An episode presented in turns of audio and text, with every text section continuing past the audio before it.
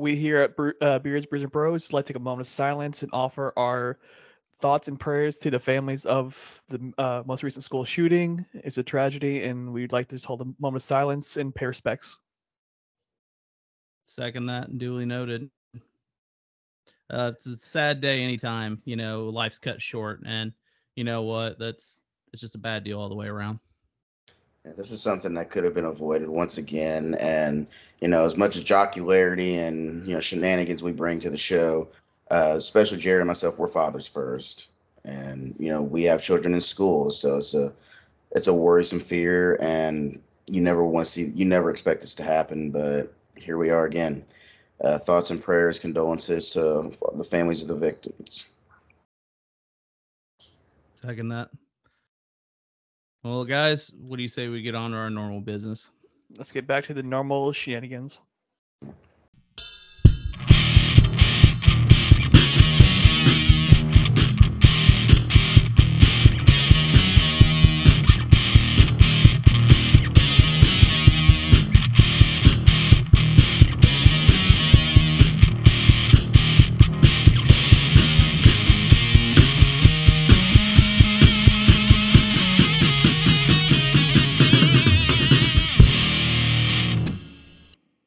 Guys, welcome back to another exciting episode of Beards, Brews, and Bros. I am your host, the man from Moss River, with my co-host, Mr. Byron Moss, and without further delay, our little array of sunshine, Mr. K. Rob. That's the ni- that's that's really nice of you. You know, uh, great, great to great to be back as always, guys. We got a lot It's to get it's into. it's hey week. hey hey. It's it's not fair to call him the of Sunshine for the simple fact of he absorbs all the light. Watch it, yeah, yeah, because you know, no, because you know what? It's factual. sci- It's it's this- factual.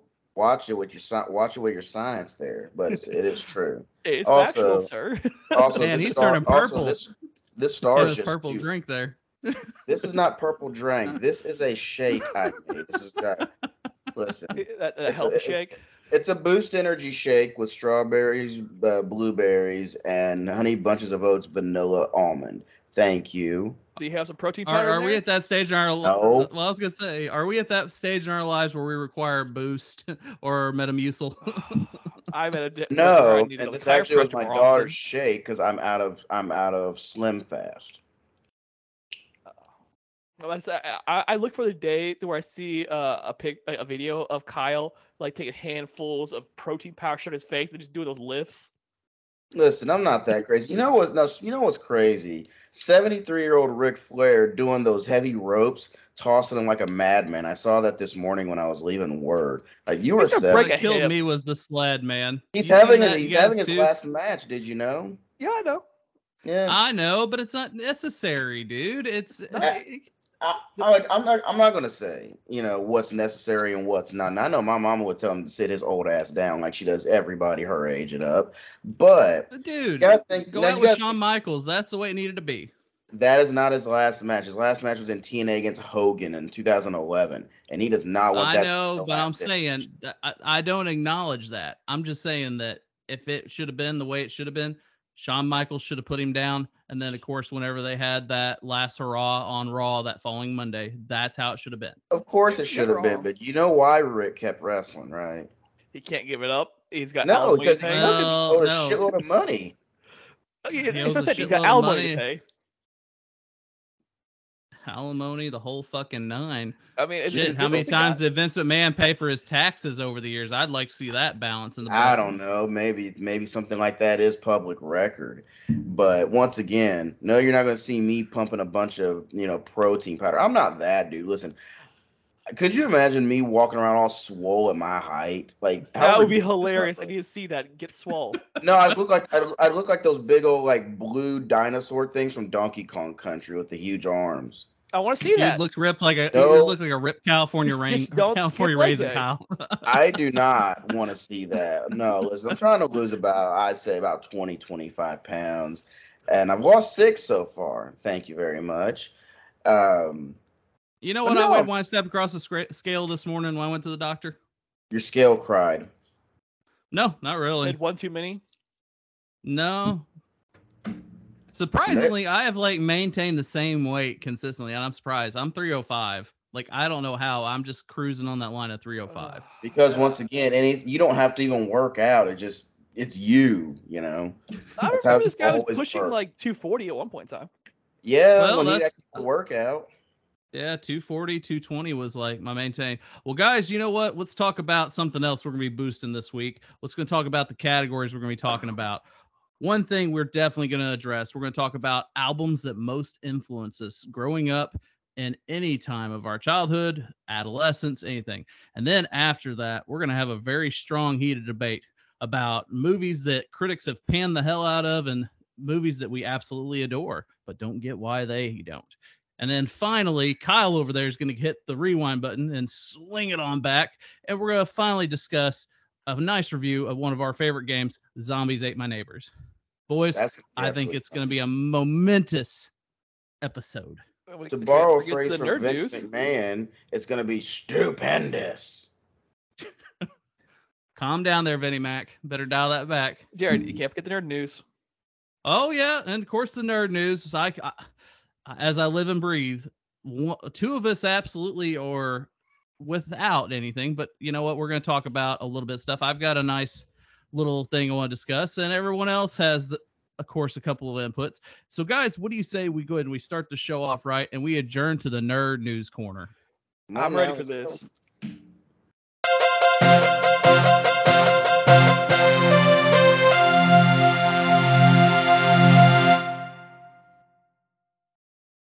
Well, guys, welcome to the Nerd News Corner, where all the facts are straight and everything is nerdy.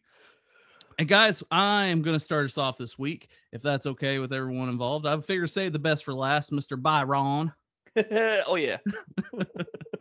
So I recently acquired a new snare head. So I've been kind of in the market, been doing reviews and trying to find something that fits my sound because obviously you guys both know we're getting ready to get back out and start gigging once again. And I needed my sound to be close to what I was used to and accustomed to. So I start looking all over the internet, trying to find something that's close to par for what I want. And you know what? Something from Evans caught my eye, and I end up picking it up and it is called the heavyweight snare head, two ply snare head with the reverse dot.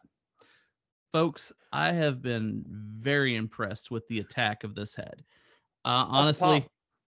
Oh, dude, it's it's got some really good pull to it. Like I am, Mm. it gives me the snare sound. Like you know, here's my universal test. Usually, whenever I'm trying to check my sound on my snare, I'm here doing a roll, like getting the double bass going, doing that, you know, trying to go through the Mhm. runs.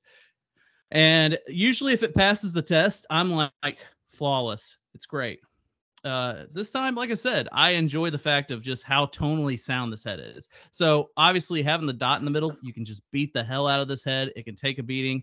You get a really crisp sound. But here's the other thing: outside of that little ring in the middle, you actually get other sounds. So if I wanted like a more like hollow sound, you know, it's very adaptable to metal, rock, and even That's- some That's funk. awesome.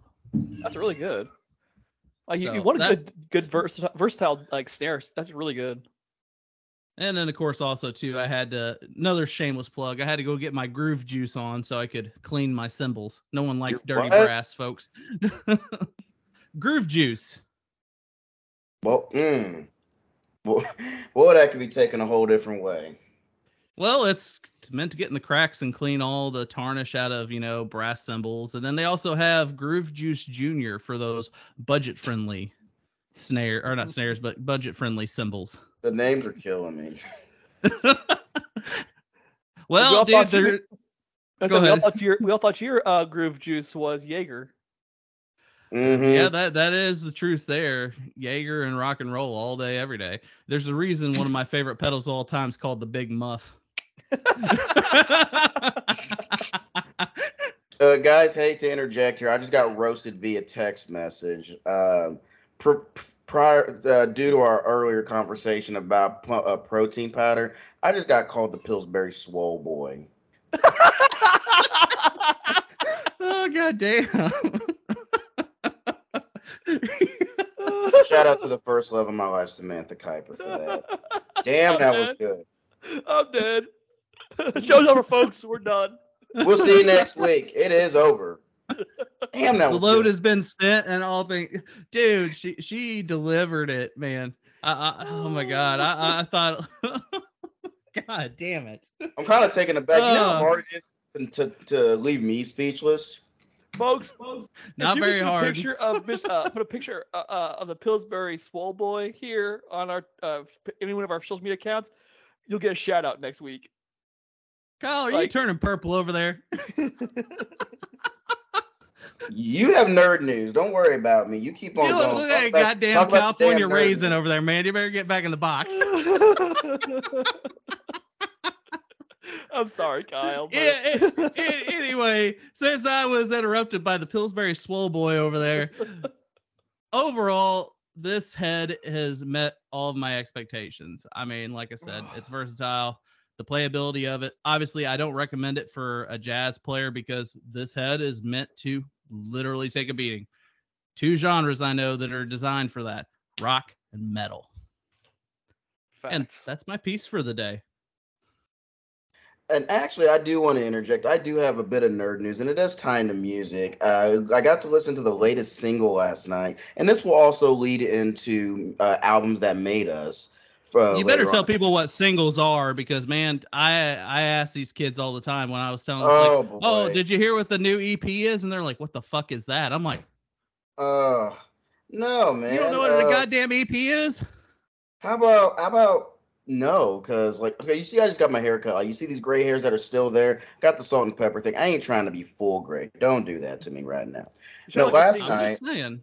You better last explain night- to them, man.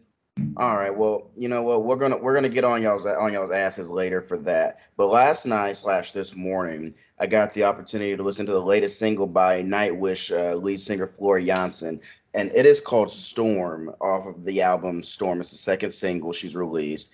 Man, this one touched me. If you're if you're ever going through anything in life, you feel like you can't push through, listen to this song.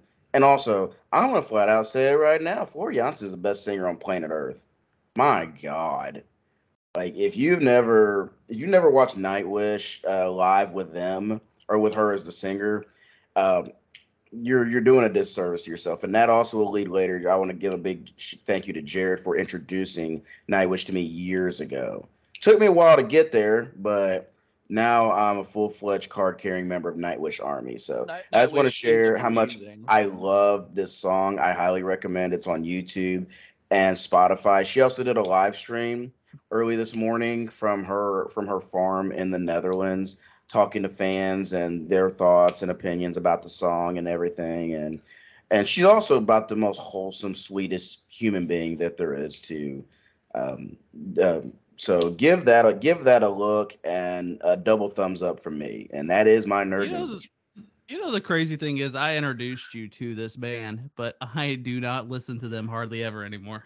I I have my Yeah, three go you, tos. because you turned into Mr. Stevie Ray Vaughan. You've forgotten your European roots. I No, I've got I love Europe because you got to think I've got tons of other things I like. You know, obviously Europe- I prefer Black Country.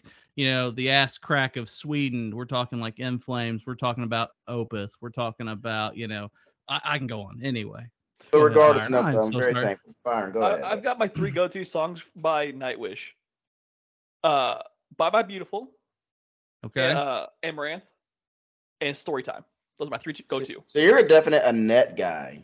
Okay. So for me, it would have to be Planet Hell. Obviously Oof. one. Oh, Okay. Two. I wish I had an angel. Okay. mm. Phantom of the Opera. You're a you're a Oh Thoughty guy. yeah. Yeah, you're you're you're you're you're an OG. But here's the thing: if I go two more tracks, then I would have to pick Poet and the Pendulum, and then I Mm. would have to pick up. Uh, obviously, Nemo is another one that has a place in my heart, though too. Mm, mm. Oh, Uh, Wishmaster, Wishmaster. Wishmaster, dude, they're one of the few bands I've seen that are like exponentially better live than recorded in studio. Dude, I think Like- their is actually shorter than you. So Listen, motherfucker.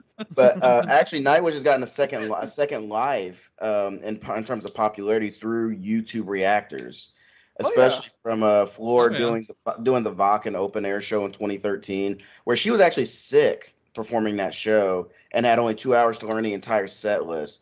and her version of Ghost Love Score broke broke the the music corner of YouTube. It's Why it's does of the most everything sound reviewed- better at that festival? Dude, I have no It's open idea. air. I have no idea, but she. I just mean, think about destroyed that and Rock the Ring AM, dude. You know, um, there like there's plenty of people like there's the new term called floorgasms that that fans have whenever they listen to her.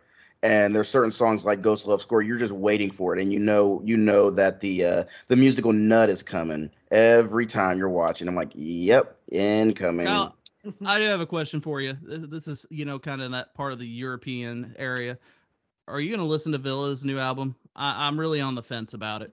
I'm definitely giving it a chance because I'm a big. I mean, we're big supporters of him. I know how you feel about his, you know, his voice not being up to the standard that you have that you have set for him after so many years. But I'm definitely going to give him a shot. Uh, I'm just concerned with obviously, you know, I'm thinking about buying tickets for him to go see him at the House of Blues in Chicago. But Ooh, it's at the okay. same time, I'm kind of like, My do I want to be Jared. ruined by expectations? You gotta wait it like this, Jared. What are the odds you can actually see him live ever again? What are the odds? Uh, a lot actually, because he's one of the more active members. He's constantly out there trying to put out product. Because you got to think I- he's tried his solo acts before.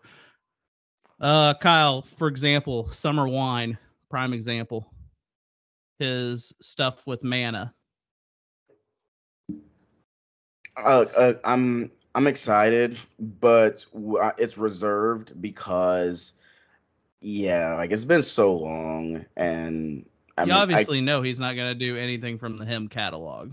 You never know. I'm not. I, I look. I take the never say never approach. You just don't know, mate. Like if hey, if, if the gig's going great and he's feeling good, and someone throws out "Killing Loneliness" or something like that, or "Heartache Every Moment," he just might. I don't really know who his touring band's going to be because, like I said, everyone else is kind of on hiatus right now. I mean, Yeah, because not everybody's not everybody's still able to travel from from overseas. no, it's it's hard Well, to get it's- bands from overseas. Well, here's the thing, though. You know, they were happy at dropping, you know, the two decades of love metal and then giving a few more tracks to us, and then obviously taking a bow out because you got to think they've been doing this for 20 years. Have they had any mm. chance to just relax and enjoy things? Not really. Not Well, really. for- so for maybe my- this is just my their time for experience- themselves, From right? my experience, like most European and overseas bands, they don't travel to the United States until like fall through winter. Pretty much. They much. spend they spend most of their time, like summertime, springtime, over in uh the native area. well, yeah.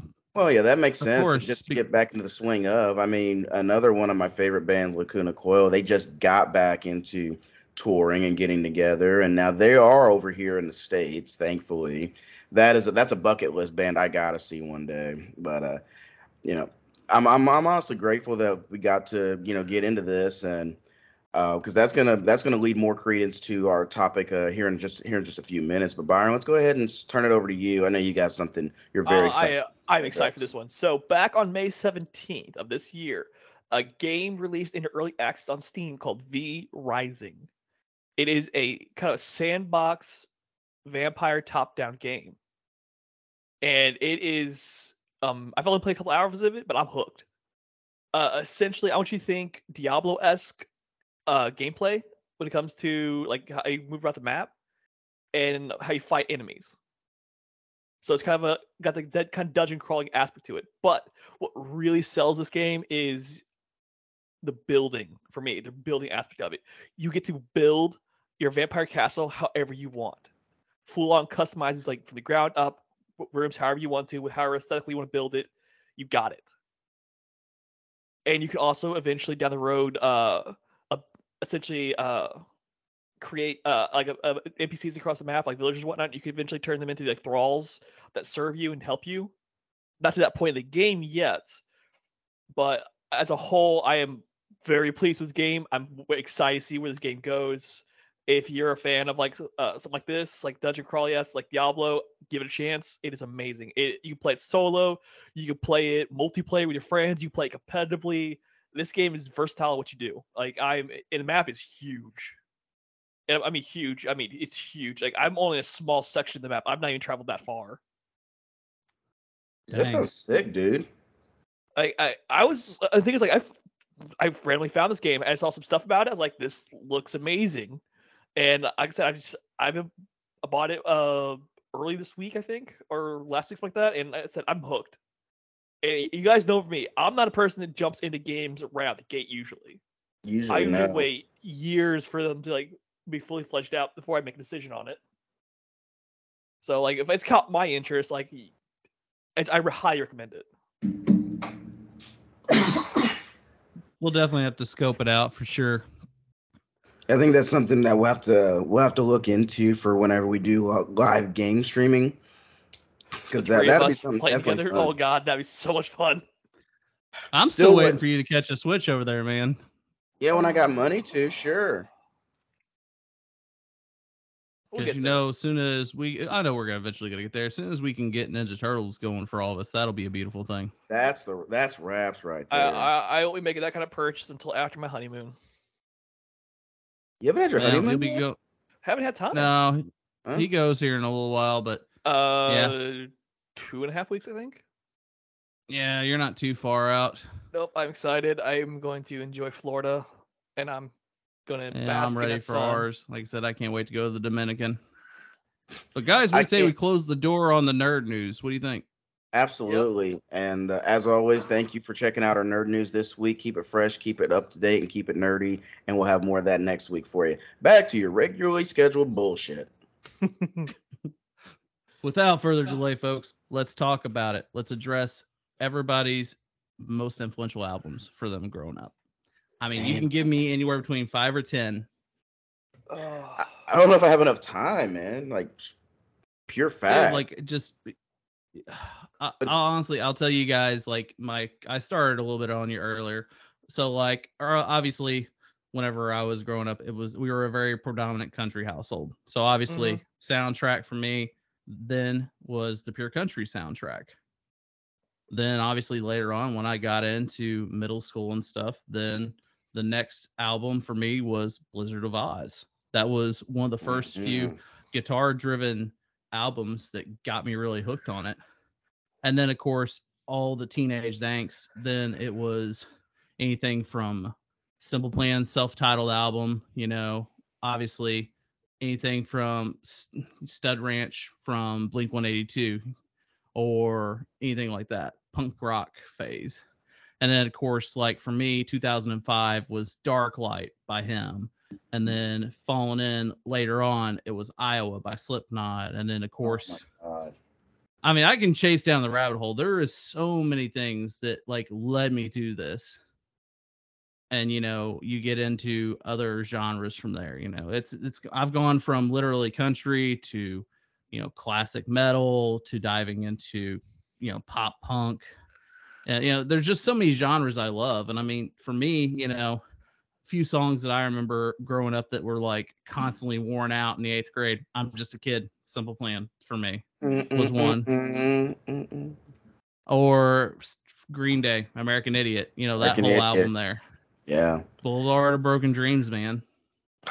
That's my favorite song off that album, easily. Or uh, Wake Me Up When September Ends. Like that whole album was just That's that's a beautiful song. Sad, but yeah, it's uh really beautiful. yeah. And then of course, uh, can't go wrong with everybody's uh pump up and get ready to go moments from like the red jumpsuit apparatus, false pretense. Yes, false down. pretense.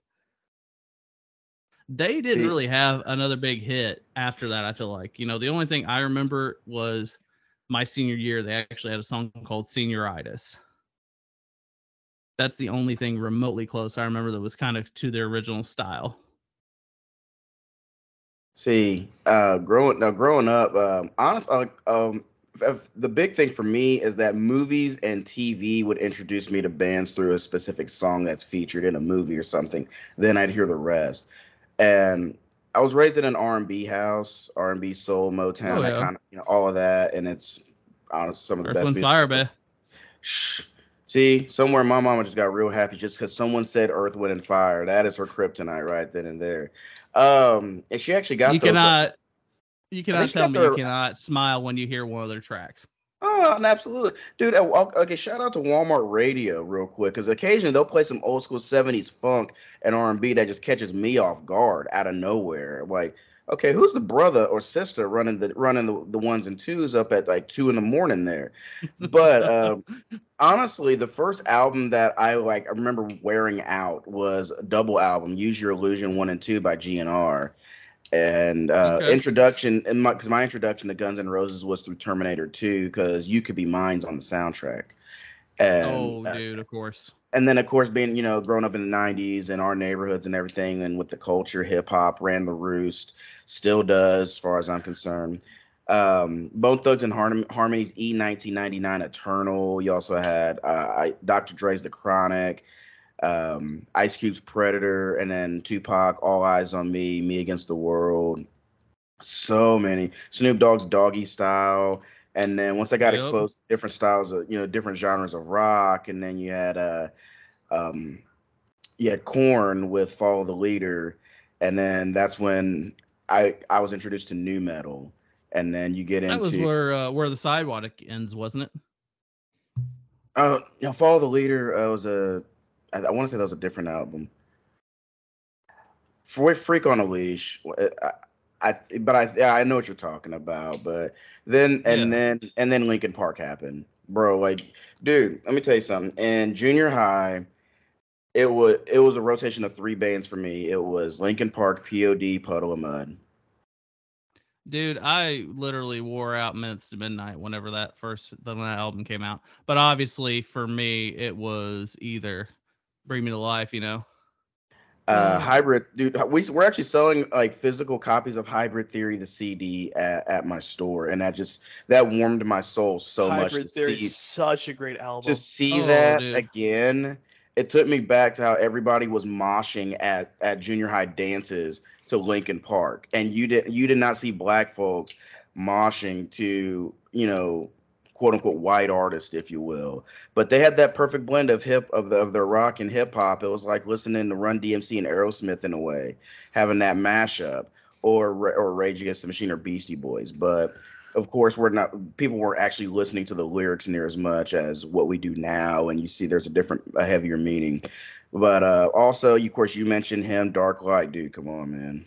You know, and that was before I met you. I uh, that that's like the whole perception is that I only know him because of you, but no, like I saw them on uh, Headbangers Ball late at night and Yep. shit.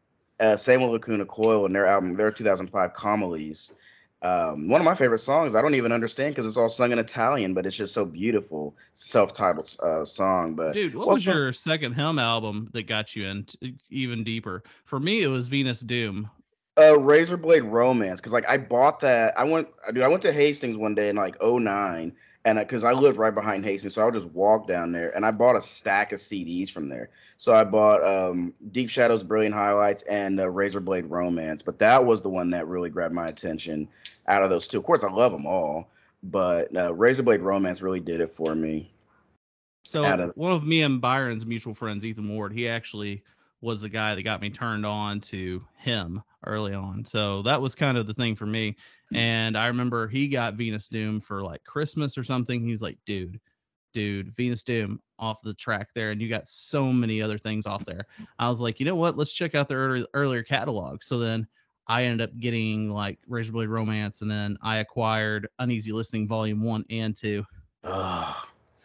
Because you can't go wrong with remixes of songs. And then of course Deep Shadows brilliant highlights. Uh, but for me, love metal. Oh my god, Beyond Mhm. Redemption. Uh, Re- Love's Requiem. That's a, that's a song I used to fall Mm. asleep to. I used to fall asleep to that. So damn good. Um, now, in my more adult years, at least in the last decade or so, Halestorm is my go-to for a lot of things. And the Curious They're Case of amazing and live. their new album, The Steeple, kicks so much ass. Halestorm is Speaking of- uh, fucking amazing. Speaking of a new album, did you guys see the Punk Rock Factory just released a new Disney themed album? I did not. No, but I'm definitely I'm definitely interested. So a few of their key tracks off there is We Don't Talk About Bruno, Part of Your World. The literal first song on there got me. It's a Michael Bol- Bolton track. Go the distance. They did a cover. of oh. that. Oh, Heck yeah. I was hooked on that one. And then, of course, you know, they do. Kyle, this one's for you. I listen to that song all fucking day, eye to eye. Okay, now I'm very sensitive to how that's re- how that's redone. Well, Uh, they actually had the original guy do the song with them. Tavon no, Love? wait, Tevin Campbell? Oh, Hell Tevin yeah. Campbell, Tevin Campbell, yeah. Tevin Campbell. Yeah, fuck. Him and uh, God bless, what is his name? I got a funny story Adrian to say. something. I can't think of his name. Uh, so you know how Spotify, like at the end of the year review, it shows like what's your most played song. Mhm. I threw my wife's uh Spotify account for a loop. Her most played song of 2001 or uh, 2021, 2021 was uh Tevin uh Tevin's uh Campbell's uh oh god what was the song uh Stand Out. I listened to that on repeat a lot uh, in 2021. Heck yeah, Yeah. it better be. She was like, Shoot. "What?" Uh, It's like imagine that. Like her, and me both share the account, and that is her most played one. She listens to it more than I, th- her Spotify more than I do. First off, that absolutely should be. Uh, that like that dan- like that dance scene is uh is goaded. And, and and on and on, a, Oh, on a tangent, a goofy movie never gets enough credit for how dope it is. And you Yes. know why? Because it came out right between Pocahontas and The Lion King. I'm, I'm telling you Well, right it now. still had a really bomb ass soundtrack though, man. Yeah, it- we're, st- we're still waiting for uh uh Powerline's full album. We're still waiting for that. Oh yeah, it's gonna be a little bit. Uh, dude, I enjoyed whenever Tevin went to actually like the D threes, D twenty three, and went ahead and checked out like you know doing like you know the, for the anniversary of the goof you know Goofy Mm-hmm. movie, and he's singing there live to it, Yep, I seen that. flawless. If if you want another good artist who does those both those songs justice, uh check out uh Jonathan Young. I think I've seen him. Is he on? Tik- I I think he's on TikTok. I think I've seen I him. Like, Don't know, but he's got a he's got a a slew of Disney covers. And his rendition of uh uh Valhalla Rising is amazing. I don't know if you have heard that song yet, but check it out. Well, I dig it, brother. Uh, man, you, you know, music is such an important influence on our lives, and you never know. As I'm a big believer, and you could find inspiration in music anywhere. Doesn't matter where it's not the same for everybody, and that's the beautiful part of it. Like Mhm. most of my family, they you know they primarily love their hip hop and R and B and old school and everything like that. Where I'm a little bit of everything. I mean, legit, I have an entire playlist of just wrestling music that gets me going you know, or it just depends on what I'm in the mood in. Like, it, like if I'm if I'm really mad, I listen to music from Game of Thrones, where I feel like I just want to turn into a dragon and and burn some people. It just it Dude, just solely honestly, you know, speaking speaking of wrestling music, they turned us on to a lot of good bands too. I mean, no honestly, I remember uh, one. Uh, I'll be honest. I used to wear out the Deadliest Game from Theory of the Deadman from Yeah, I ha- Day. I have that song actually on my phone. Uh, what what um, and this is also a credit to WWE during the ruthless aggression era when they really started to amp up using licensed music for their pay per views and things like that. Of course, with Limp Bizkit, how how do we forget Limp Bizkit? Um, like it's not it's no shame in admitting you love Limp Bizkit at one point in your life. You you you love uh, most people love No. one song. or but some Rolling and like- My Way. Rolling for The Undertaker, My Way for WrestleMania 17. But, Yep. um, and also um, Crack Addict for WrestleMania 19 and uh, Build a Bridge for Survivor Series 03. But WWE, in a way, they introduced me to Sevendust, introduced me to the band Yeah. Cold. Um, and they really got me into Mudvayne because they used the song Happy for 2005 Vengeance. So you you just never know, and that's Dude, why. you can't forget can't forget Motorhead at WrestleMania. Yeah, the game. Motorhead Motorhead got a second wind for the last 20 years because of Triple H and the WWF slash E uh, playing him to the ring twice at WrestleMania, and the fact that Motorhead's not in the Hall of Fame as a celebrity wing is kind of a joke, quite frankly. Dude, what do you uh, honestly out of the three songs they have, King of Kings, The Game, or Evolution, which one to you sticks out the most? Ooh, damn. It's it's the game, but if we're picking an individual song, I'm probably gonna have to say line in the sand for evolution. Dudes, I, I'm the opposite way. Like King of Kings for me just hit solid because that's obviously some of the last working in him. That was one of the last few songs they played Triple H into. That's a soft spot for me. Okay, I'm tired of the internet listening to what we say because I just mentioned Limp Bizkit, so I checked my Spotify and it says trending albums for you, significant other Limp Bizkit. I have never listened to Limp Bizkit once on Spotify. Now my phone is listening to me. Stop it. Jeez. All right. So you guys have had a chance to talk about your albums. I'm talking about mine.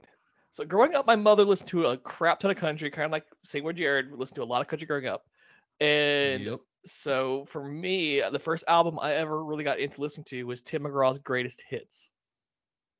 Ooh. And to this day, I I can recite by heart something like that by Tim McGraw. And unfortunately, I go very southern with it. Like it is funny. My wife laughs at me. It's You got a twang? Uh, when I sing that song, I do. She loves you and you know it. Oh, I know she does. She puts up my ass. And then as I got older, whatnot, I had a guilty pleasure, Enrique Iglesias. I don't care what anybody says. Oh no, he's Oh my he's, he's, a, he's a beauty. and I ended up getting his Hero album, and it is an amazing album. He does part of it in Spanish as well. So it's, uh, there's two different versions of songs, one in English, one in Spanish. And Spanish songs are phenomenally done. And then I went through my wannabe gangster phase, and I'm sorry, what? my His be gangster phase. gangs- I don't even want to address that. I got into uh, the Yin Yang Twins and the United States of Atlanta. Excuse me. hold it, hold it, hold it up right now. You, as you are, as I've Yes. known you, you're one of the geekiest looking dudes I've ever met. I love you to death. But ain't nothing about you going to that high school screaming, ha, nothing. this was back in junior high. This is in Which, junior high, what, pal. what year was that? For Oh five, oh six. I was a fucking senior. I had my wannabe gangster phase. I'm not necessarily proud of it, but No, you should I- be admit- proud of that because first off, look, Southern crunk hip hop is that is that stuff. The problem is that'll have you want to fight everybody. like that album was fun, was really really good. I really enjoyed the album. Uh, I really love their song "My Brother's Keeper." It is like it is emotional as hell. I'll be Uh, it- honest with y'all too. I'm about to say something else that I was into on that side of the fence. My sister, we used to hang with some Backstreet Boys back in the day. Millennium and the Everybody Black did. out, Yeah. or Black and Blue album. Yeah. And another Literally, no pun intended. Everybody. And I also got really into uh, Lil Jon and uh, Fifty Cent. I'm Oh, super yeah. Impressed. I re- I genuinely am because around that time, first off, if you go look at if you go to a gym listening to Lil Jon, that, that that'll give you more energy than than a shot of steroid. Like Like it, his songs had too much hype. you know, back in the day, you knew you made it if you had Lil Jon featured in your song. Truth. Period. and and and my to this day, I think my favorite song by Fifty Cent is uh, "Toy Soldier." Mm. I, I'm I'm very partial to Many Men and Twenty One Questions. Yep, and can't forget uh, "In the Club." Ugh, I wish I could. Honestly, ain't nothing wrong with the song. It's a jam, but it's one. It's, that's a radio track, man. Yep. That's that's a radio track. And they went transition to high school. I'm school. about to say y'all lost me. uh, yeah, this is when where I- Jared. This is where Jared's caucasity really shines through. Yep.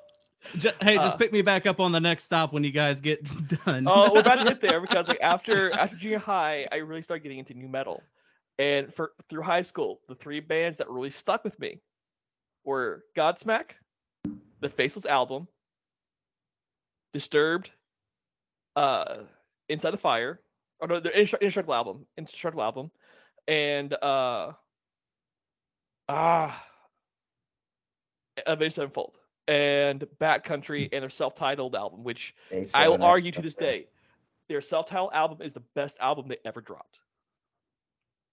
I will I don't know, fight I- you on that. I, I remember giving you so much shit about Disturbed. We had always had this back and Yes, forth. yes, I you hated Disturbed. I love them. They put I on a hell of a show. You hated Disturbed.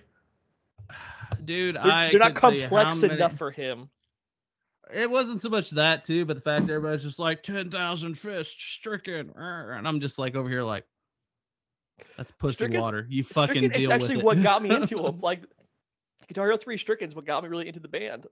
And I've I've seen them live. They're great. I've I've listened up to everything through uh Immortalized.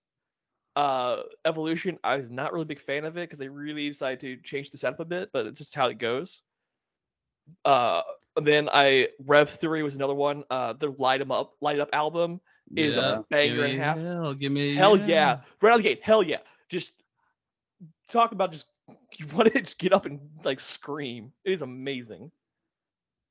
And then as I got older or whatnot, uh I unintentionally discovered how good European uh, music is.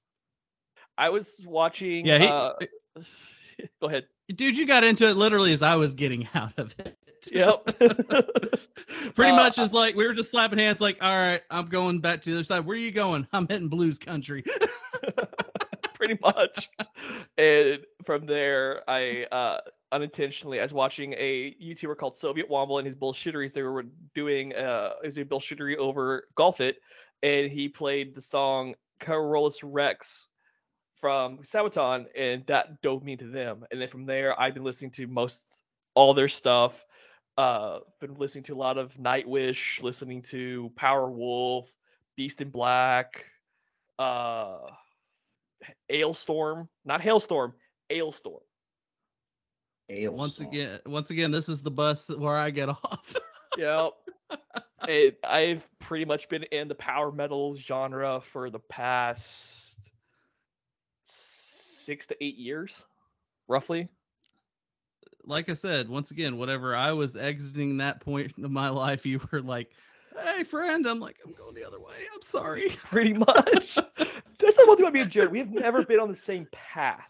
But like I've listened to a lot like, again, my, my music taste is very broad. And like I've listened to a lot of stuff. Like I Jared's gonna hate this, but like I do enjoy Panic at the Disco and I enjoy uh uh what is it? Oh uh God, I'm blanking on bands tonight.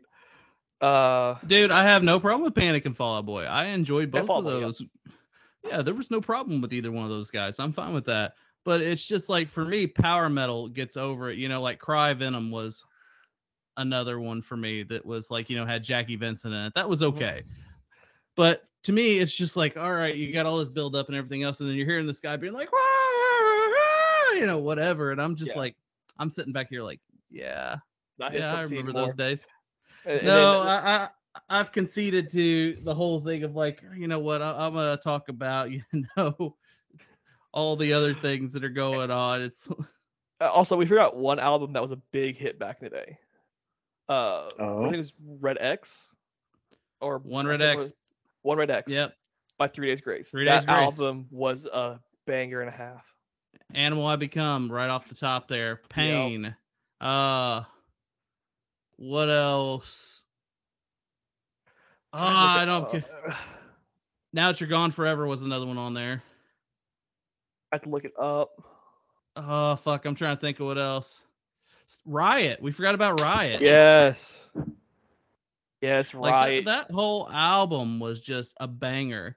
Like I So- felt so b- bad whenever they did away with their original lead singer and started to play with that fucking My Darkest Day douchebag. Speaking of that song Riot, I saw a meme before we went on the air. It said you want to start a riot, and then the and then the um the response was the opening screen of SmackDown versus Raw 2007. I just remember Mhm. how dope the soundtracks were to that to those games, and also shout out to the band Nonpoint. I got introduced to them through SmackDown versus Raw 07, uh, 06 and 07 with a bullet with a name and everybody down. So shout out to them as well. So that good Kyle, shit. you know what? You know another one of those video game music tracks that we always listen to. You remember the band Zebrahead?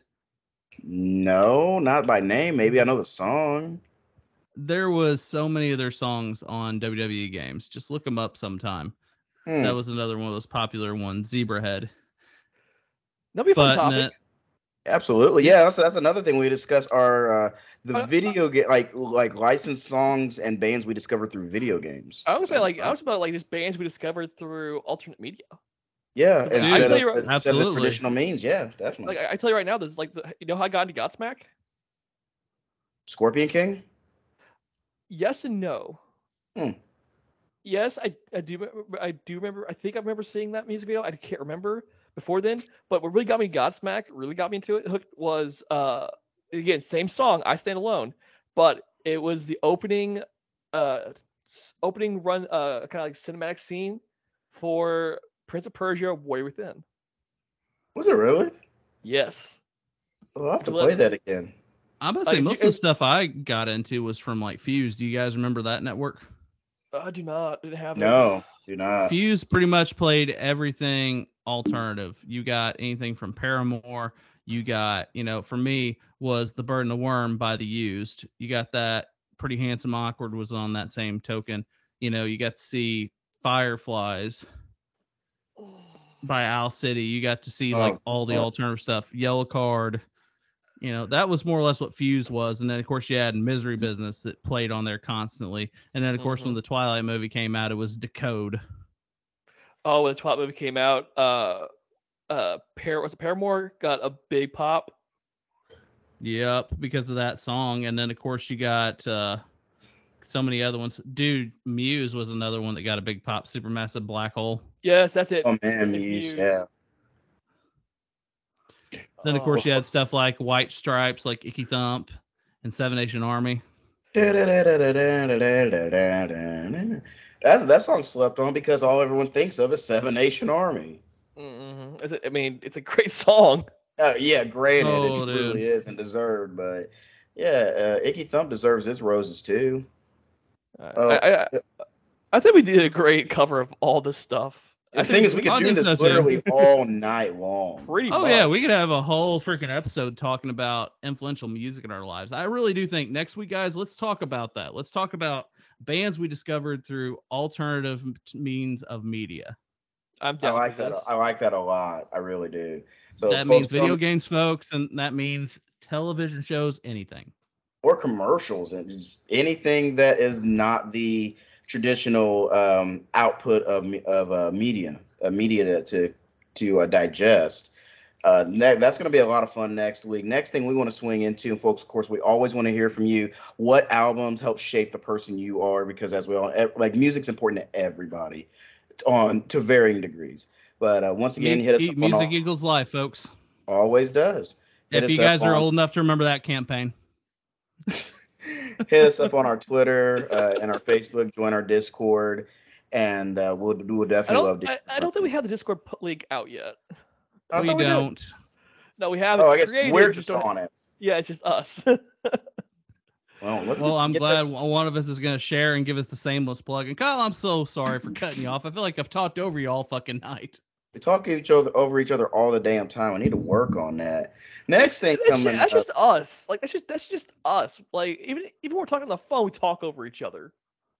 Oh yeah, you got to get your you got to get it in when you can. That's that's pretty much the thing. You're like, whoa, whoa, whoa, whoa, whoa, over here, yeah. Wait, hold on, motherfucker. I got I got some shit to say. No, speaking of shit to say, so I got to thinking over the weekend. Uh, you know, a lot of people, and I don't take what this site says is gospel when it comes to reviewing movies, because it more is just an aggregator. But a lot of people do swear by Rotten Tomatoes. Okay, now Rotten Tomatoes, IMDb. yeah, IMDb, Metacritic IMDb. is Metacritic is more respected and and accurate. But Mhm. just for the- for the sake of this topic, we're going to use uh we're going to use uh, Rotten Tomatoes as our barometer.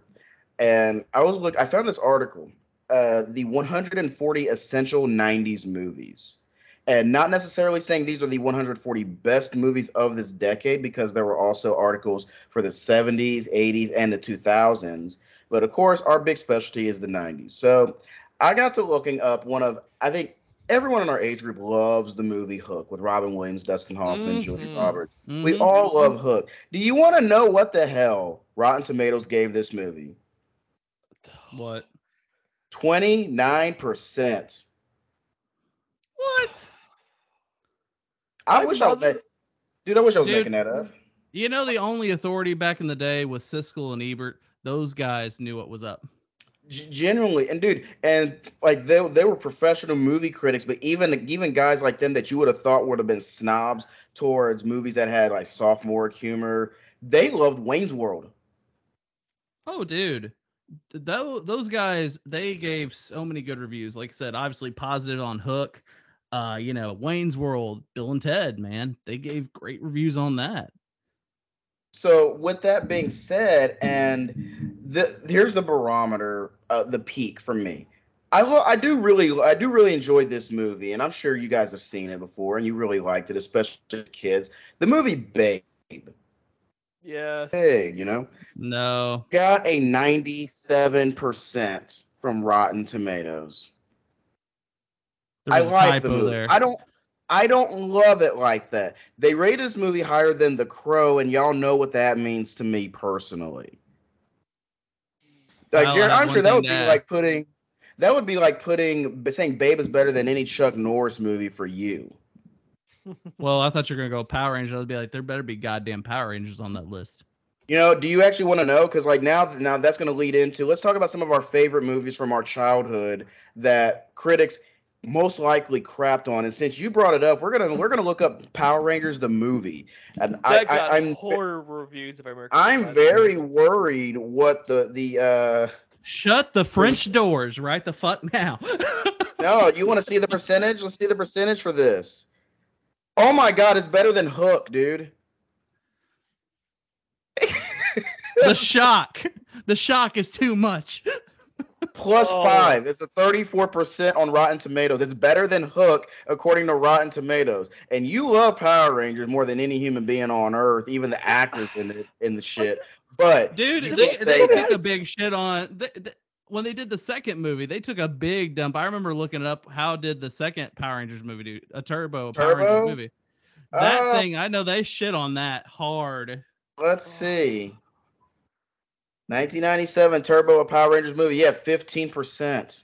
Yeah, that they that was a great movie in my mindset. And you know, folks, here's the thing universally always keep in mind. Just because a critic says that it's ass in the bucket doesn't mean it's ass to you. Oh all oh my about god! your I got one for you guys. Yo, Growing up, Jared, you you pretty pretty big fan of Pokemon, right? We all Oh, remember yeah. Pokemon the first movie came out, right? Yep. Not everybody remembers it though, Byron, but I remember it. Guess what it has on uh, Rotten Tomatoes? Tell me. Sixteen percent. yeah, garbage. Those bastards, there was a heartfelt message. We lost Ash Ketchum in that movie. They That need movie- to fucking get rid All those Pokemon cried. Damn it. And everybody, Dude! everybody remembers the song "Brother, My Brother." Oh my God, that song was so heartfelt when they're battling. That song's playing. Like your heart just rends, wrenches itself. You're like, oh, Dude, how many how many artists at that time were on that soundtrack though? so many. It was so good. Oh, I, I'm losing faith in humanity here. This now, is now as bad- you know what this also lends credence to? One, two things. Number, or one major thing. Movie critics should not be allowed to review the following types of movies in my book because generally they're not the target audience: kids movies Yeah, and yeah. black hood movies. And this also Okay, gets a one big again. shout out to all of my family because I pitched this to them asking what are like y'all's like I mean most of us have the same favorite hood movies for the most part. And by hood movies I mean you go into somebody's house in the hood and these are the kind of movies you expect to find in their house. Movies like Friday, Menace to Society, House Party and so on and so forth, things like that. I'd even say The Fifth Element is kind of a hood movie because Chris Tucker kills it. But I looked up some ratings for some of these movies, with the exception of like a Boys in the Hood and House Party, which got like 90% and up. These people should not be allowed to remove review movies that are designed that were tar- the target audience was, well, people like me. Same with kids movies. yeah. Because Like, you don't have I feel like animation it, or well, I mean, imagination. it, I mean, anything animated in that regard, because I mean, obviously, you guys remember Cool World. That was a film. that was a deserved neat I- movie. I, I just recently watched that a couple months ago. I You're not gonna it believe. Sorry, Bar, dude. You are not gonna believe what Cool World got because I just I had to look it up. Yeah, what's got? Single digits, Well, that's ex- that's a believable. I mean, four percent. I like. I didn't think it was that terrible. It- it- it's pretty bad, even for the cast you had. So that was, I mean, so so rough. that got better reviews than that got worse. Rev- Luckily though, there's saving grace. Uh, they did Who Framed Roger Rabbit justice though. I don't think enough. Ninety-seven percent. that's a hundred percent movie in my book. You, you know what we should look up? What did they do for the Mario Brothers film? Oh, God. my god. Oh my god. Yeah, I am on that. I'm if on right it's above a 70, I'm done. It's a 28. oh god. That is I got- erroneous. I, I got Oh one my for you. god. It's came out a little bit later, but the Matrix Revolutions. It's I wasn't a big Uh, fan of that. It's got a 35 percent. It was much better than the critics gave it. Like it was different, but like how it, it was a good like end to that trilogy. It was certainly better than the second one too. Well, yeah, Reloaded kind Yeah. of sucked. It, its pacing don't know. terrible. Kyle, there there is one thing. Hopefully they can get it right. What did Die Hard do? You mean the you mean the greatest Christmas movie ever made? I just made a song. I just made be- I just made some women mad somewhere. I already know that. the best goddamn Christmas movie ever. That's not Ninety Purple Rain. four percent. Is that satisfactory? That's satisfactory. No, no. I'll accept nothing, le- nothing less than hundred. Nothing less than hundred. Oh my god! I see that once again. You're not a like if you didn't grow up with the greatest imagination in the world, and if you can, if you can't watch a kids movie and think about it like a child or like you would have as a kid, maybe you shouldn't be reviewing these movies. Also, You know what, we- hey, Go I'll ahead. tell you this right now. Like when, when it comes to like critic reviews, I always have a grain of salt when it comes to, especially for certain genres, especially when it comes to superhero movies. Like Oh yeah. there are so many mov- uh, superhero movies out there that get snubbed because they're not considered quality. Or canon to the character. Who determines what quality is? You know, who does the consumer does? e- essentially, it's for the critics. If it's not like a level of like, I think it's like The Godfather, on that kind of like cinema, it's like, it's not considered quality. See, that's hmm. bullshit because more often than not, not like you have to know exactly what you're filming, know who you're targeting it to, and it's called reading the room. Know your audience. If you're going for something with a Godfather type of vibe, make sure you know who you're selling this movie to. Uh, again, critics don't care. They're all about it has to be a certain way. If it's not a certain way, it's trash. Let, let's put two things up together. Let's compare Michael Keaton's Batman to Robert Pattinson's Bat- Batman. Okay, yeah. I'll see, Batman 1989. Yeah, let's do that. Because I'm very interested in, and that's a good, um, that's a good one. So let's see. Batman 1989 got 72 percent from Rotten Tomatoes, and then Ooh, let's do no. the Batman. Yeah, It's probably got 89 or 90%. 85. Whoa, I was close. Very close in the ballpark. 10,000 points. I'm I'm wondering if that is the. Um, I want to say that that's not. I'm not. I'm going to guess and say that's not the highest rated Batman. I'm definitely going to say one of the Christian Bale ones is. It's Dark Knight. I, I would Yeah. say do check the Dark Knight and double check because otherwise the only other one I can remotely Oh. think of is maybe Batman Returns. 94 percent. Here's here's a here's a criminal justice. Blade's got 57%. Oh, that's a load of Yeah, crap. that is criminal. But That Wesley Snipes oh. played a great co- Blade. compare it to the audience of 78. I want to know. I'll be honest with you, people Triple H confused. had no business in the That's third that's film. the third one. The first No, one and the he second one is, is considered the best of the other. The third one's not considered at all. Yeah, no, nobody. I'm really just saying. Yeah. Oh, it's criminal. Yeah, nobody really. You know what else is Trinity at all?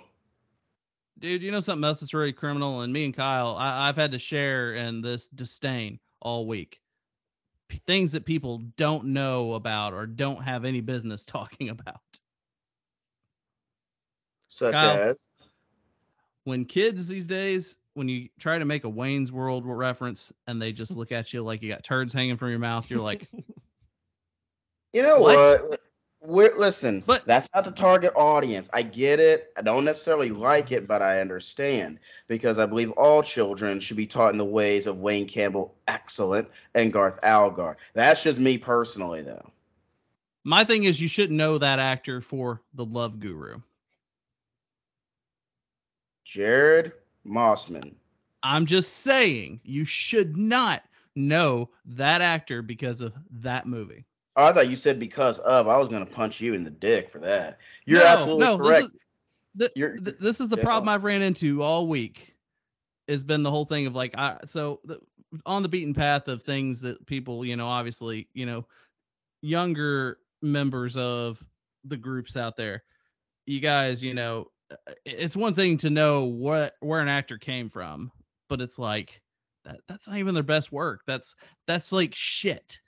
It's like it's like okay, I know Adam Sandler Sandler for you don't mess with the Zohan only. Oh No, no, that no, movie no. nearly The sad tanked reality, him. dude, dude. The, the only so we we've talked about Adam Sandler. You know what my group of kids at work said that they knew Adam Sandler from? What One guess. is not the Jack good and Jill? stuff? No. So Uh, the two Fifty films. Dates, which is so the two bad movie, So the two films that they know him from is one bedtime stories and two grown ups. Grown Ups They're is not bad. I like Grown Ups. They're not bad. They're not bad though. But I think back to like you know when you ask Happy like, well, have you guys ever watched like Happy Gilmore? It's like what the hell is that? What? Billy Madison. Do you? Well, they don't know who Billy Madison is. Fuck, dude. They don't even know what the Big wedding Daddy. singer is. Yeah, Big Daddy. Big Daddy. Yeah. Uh, Little Nicky. Little Nicky. My favorites. There was one kid I had at work. She knew what little little Nicky was, but she only knew the actor Henry Winkler instead of the, as the Fonz. She knew him. as, Oh yeah, that's the guy from Little Nicky that gets stung. I'm like, what? Oh, that's just rude. Got to educate these kids. Dude it- it's a constant thing. It, it- makes you wonder like you got to think where we grew up at in our timeline we got to enjoy the 70s the 80s and the 90s and obviously we've expanded on that but like some of these guys they don't even know like the good like you know like obviously bruce willis's peak. They don't know him at that. They don't know you know obviously adam sandler at his peak. Mm-mm. and that's kind of the thing there you know? It's just blows my mind sorry to get off on a tangent i wanted to talk about that that, You that had, literally been- is you had that one. You had the. You had a week to let that one out, though. I did. It just it floors me. Like you never, you know, it's kind of the same thing with the critics. You know, if you have no business discussing it, don't discuss it. That's Don't be- why uh, if if you want a good representation of what how a movie is, look at what the uh, audience is saying about it. Don't look at the critics. exactly. I'll tell you one thing too. I, one one good thing to walk away from. I did get some people turned on to some Dirty Dancing because they've never seen it. They got to see Swayze and other stuff, and got to share on some other good films. You know, like Black Dog and Roadhouse. Good man. Roadhouse. Someone just got roundhouse kicked somewhere. I'm, tr- I'm trying to find a movie that like where an instance. I'm trying to remember a movie like an instance where the audience hated it, but the critics raved it. Uh, that's easy. Uh, fuck. No, it's not easy. I just had it and I lost I, I know there's some out there, but I just can't think of it off the top of my head. Well, let's talk about uh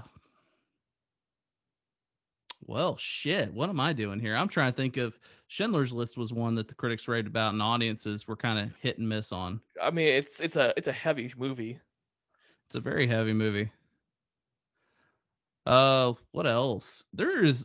We are not the type of folks to be on serious discussion of serious films that critics. Well, the critics what- no, actually actually according to Rotten Tomatoes, Schindler's List is well received by both uh the critics and audience. As it should be, Hmm. quite frankly.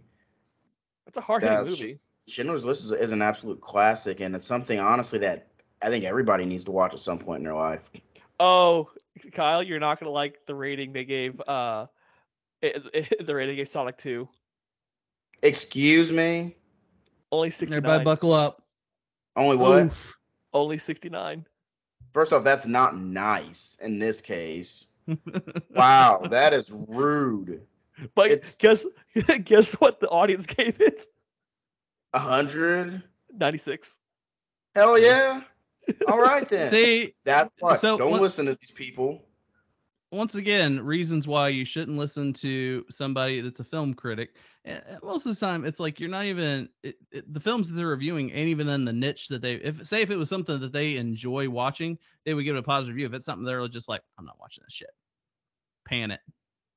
Exactly. If you're basing if you're basing your opinions off of what somebody else, a group of other people say, and you're not A group of experiencing and feeling, because it's about what it's about how that movie makes you feel. It's about how the experience that you receive, more than anything else. That's why, yeah, is Rocky Five great? No, but does that movie make me No. feel some kind of way where I feel like I can go do something with my life? Absolutely. absolutely. So I do like Rocky Five for that.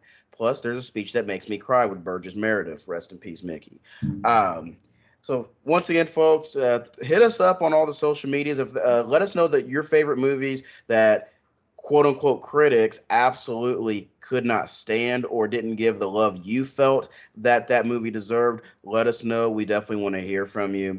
Uh, that was a lot of fun, and now I'm kind of mad. 69% is not nice in this case. You, you know uh, what I kind of wonder, Kyle? I, I wonder how the animated movie of Sonic actually stacks against that. I don't know. I don't. Maybe that didn't You know- get a rating because it wasn't released to the I'm kind of curious about that.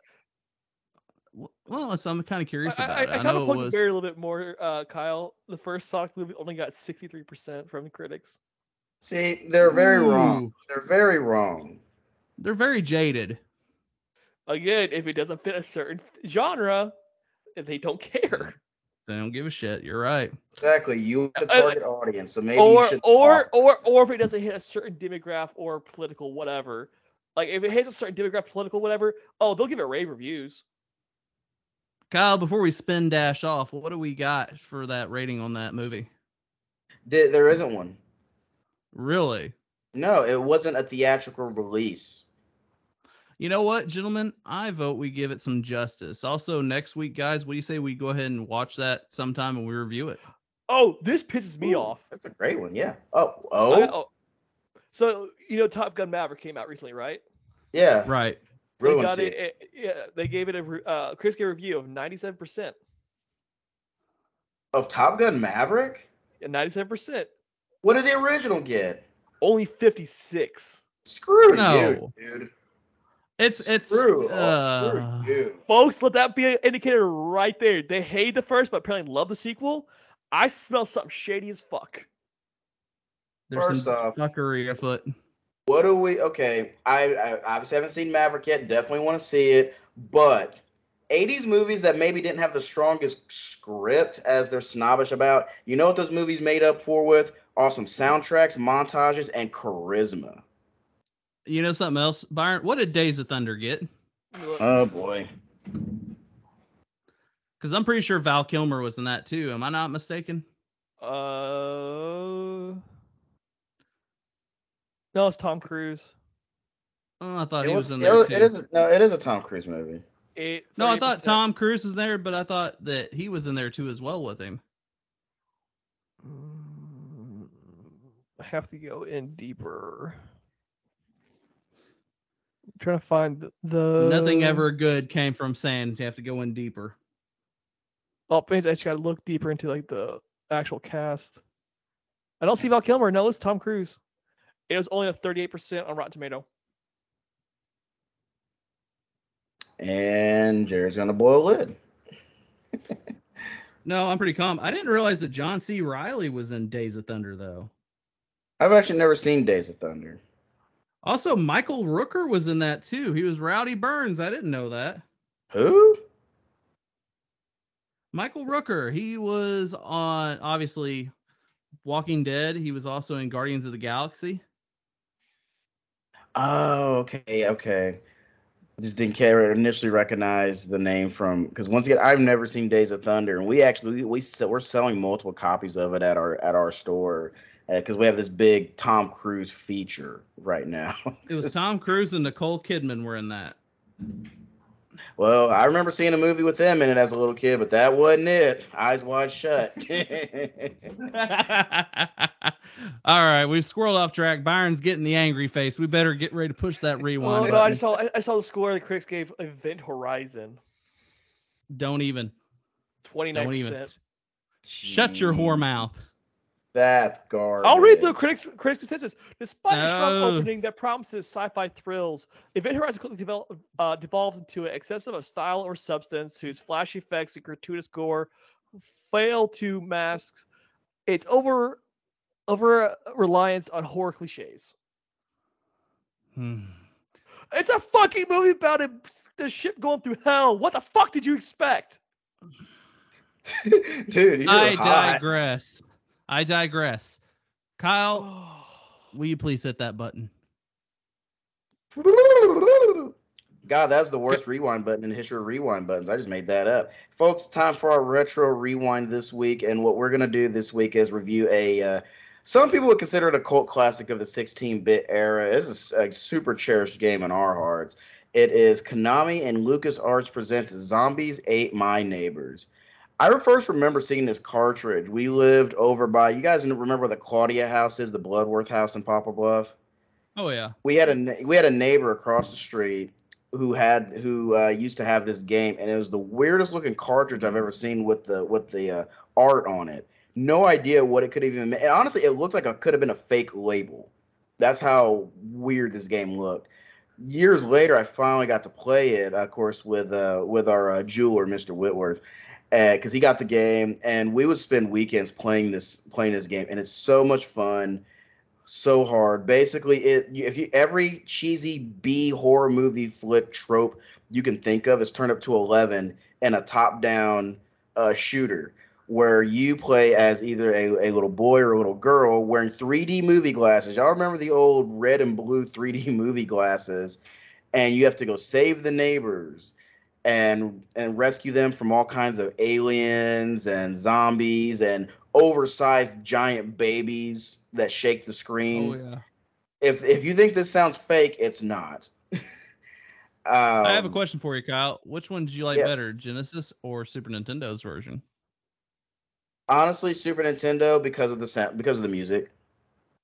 I don't know. I feel like they both were pretty on par. The only thing I I, I like the mapping of the Genesis controller versus the Super Nintendo controller at that time for that game. Talking about, th- are you talking about the three button or the six button controller? three button.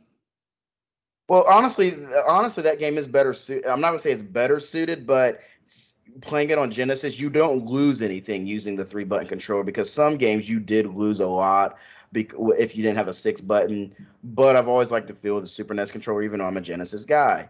But the uh, this when it came to games that were on both consoles, usually the usually the Super NES had clearer audio, and I always appreciated Oh, that yeah. a lot more. Um, Except Power and Rangers movie. were, and well yeah that's completely different well those are two set two different games but um yeah music on um, power rangers the movie just kicks ass but you could definitely tell this game feels and looks like a 90s konami game it was made by lucasarts and distributed by konami but it definitely feels like a konami game and this was at a time when lucasarts had just come off of making the super star wars trilogy so they had a really good run at this time um, but this game is 55 levels. It is not easy at all. It is, it is a difficult game. And if you're fortunate enough to beat the game, there are bonus levels after the fact. Yep. Was what about say, what about it- all the weapons, the the special weapons you had in the game? Did you have any particular favorites? I mean, I always enjoyed the soda bombs. Those were my favorite, or the bazookas. I always yeah, the, the bazookas were great, especially against the Jason Voorhees chainsaw dudes. They were those guys were hard to kill. or just the fact of like when you could turn into like go beast mode and just like start punching things. Yeah, like Turn some, into a alter, on monster? some, al- some altered beast type of shit, um, where you would drink. Essentially, basically, you were drinking Hulk juice. So if you think about Pretty it, much. you're getting these little kids drunk, and they and they like hallucinate and turn into a big purple monster that just that makes everything explode with one punch. That is is honestly, folks, the best thing about this game is kind of a proper and um, representative of just throwing just trying new ideas in the 90s and not and not all your video games having to be taken so seriously it's like it's a simple game. It's it's better to play with with another person no question. This is Um, the pure handling of a couch co-op. This is like memories right here That- of everybody being able to sit down and play with their friends. and that's how games should be. I, i'm like we're all still big proponents of that. Uh obviously you know we live far apart but like we could still sit down and just game and bullshit like just like that. Now i uh, want to give an extra shout out to uh, mr whitworth and in this case mrs whitworth because this was their long-term goal before they got married he told me that they spent they would spend all, all, a lot of their free time tag teaming to beat zombies ate my neighbors together as a couple If that's not power moves, I don't know what is. That is some great couples goals right there for Yeah. everybody. Get you get like uh, get you the get you the wife that's gonna help you beat a really hard game. Or the one that's going to support you in any sort of hobby you choose. Absolutely. So you just definitely want to give a shout out to our man and his wife, uh, and and his wife and their and their lovely family. And also, can you say dedication? You know, Matt has owned the same Genesis since '94. Damn, it's still working. Hell yeah, it does. Dude, he still got all, almost all of those games that he has are original copies. Like, except he has two copies of X Men, two Clone Wars, which I mean, great game. Can't have enough of those. But yeah, dude, like he's had the same. He's had the same uh, car, console for almost thirty years, Well, and it's a model. it's- It's, a model too. dude, it's the same way with my Super Nintendo. I've had the same one since 95.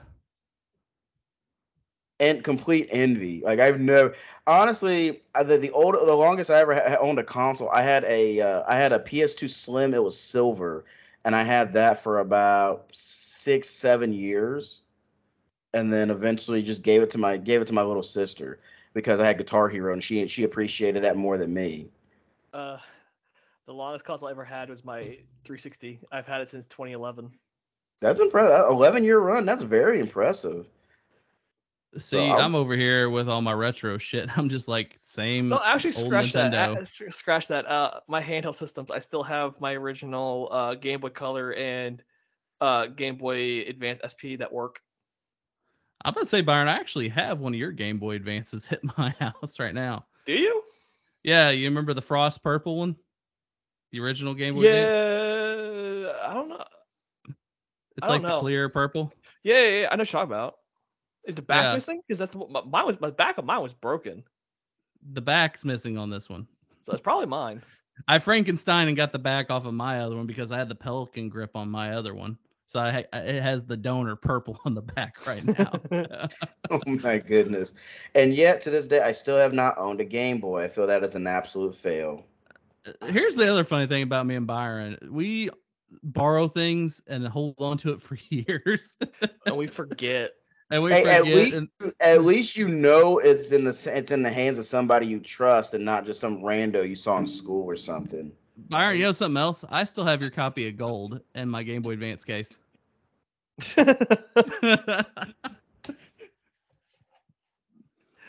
oh, It- it- w- w- We're, we're, we're on the lost and found section of the rewind. Y'all are pathetic. Uh, but no, this is a game I have a lot of. yeah, it.